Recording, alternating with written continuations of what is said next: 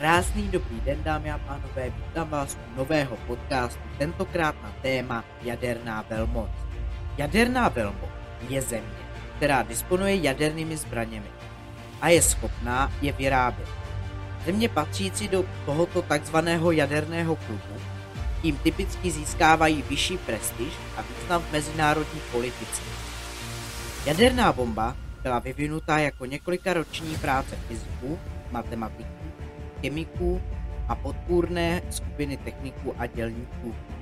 Mnoha národností žijících ve Spojených státech za druhé světové války.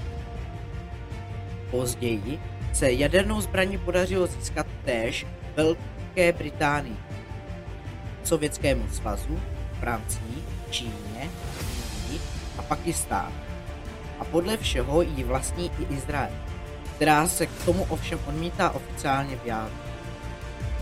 Severní Korea se k vlastnictví jaderné zbraně přiznala 10. února 2005. Po výrobu jaderné zbraně se pokoušeli i další státy. Zřejmě se jí pokouší vyrobit Irán. Některé země svůj jaderný program zastavili či zrušili na základě smluv o nešíření jaderných zbraní. Jihoafrická republika se rozhodla své jaderné zbraně zničit. Některé státy východní Evropy získali následkem rozpadu Sovětského svazu jaderné zbraně. Většinou je však předali zpět Rusku. Proč? Závod o využití atomové energie k válečným účelům začal ještě těsně před druhou světovou válkou. Německo se snažilo vytvořit různé mocné zbraně, které by armádě dali výhodu nad protivníkem.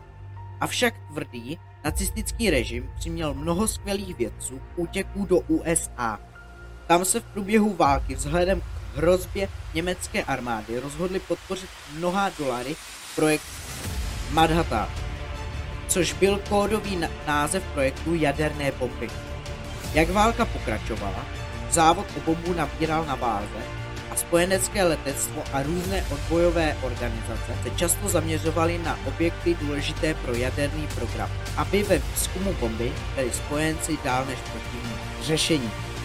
Jaderné velmoci by měly přistoupit na stejné řešení jako Jihoafrická republika, která své jaderné zbraně zničila.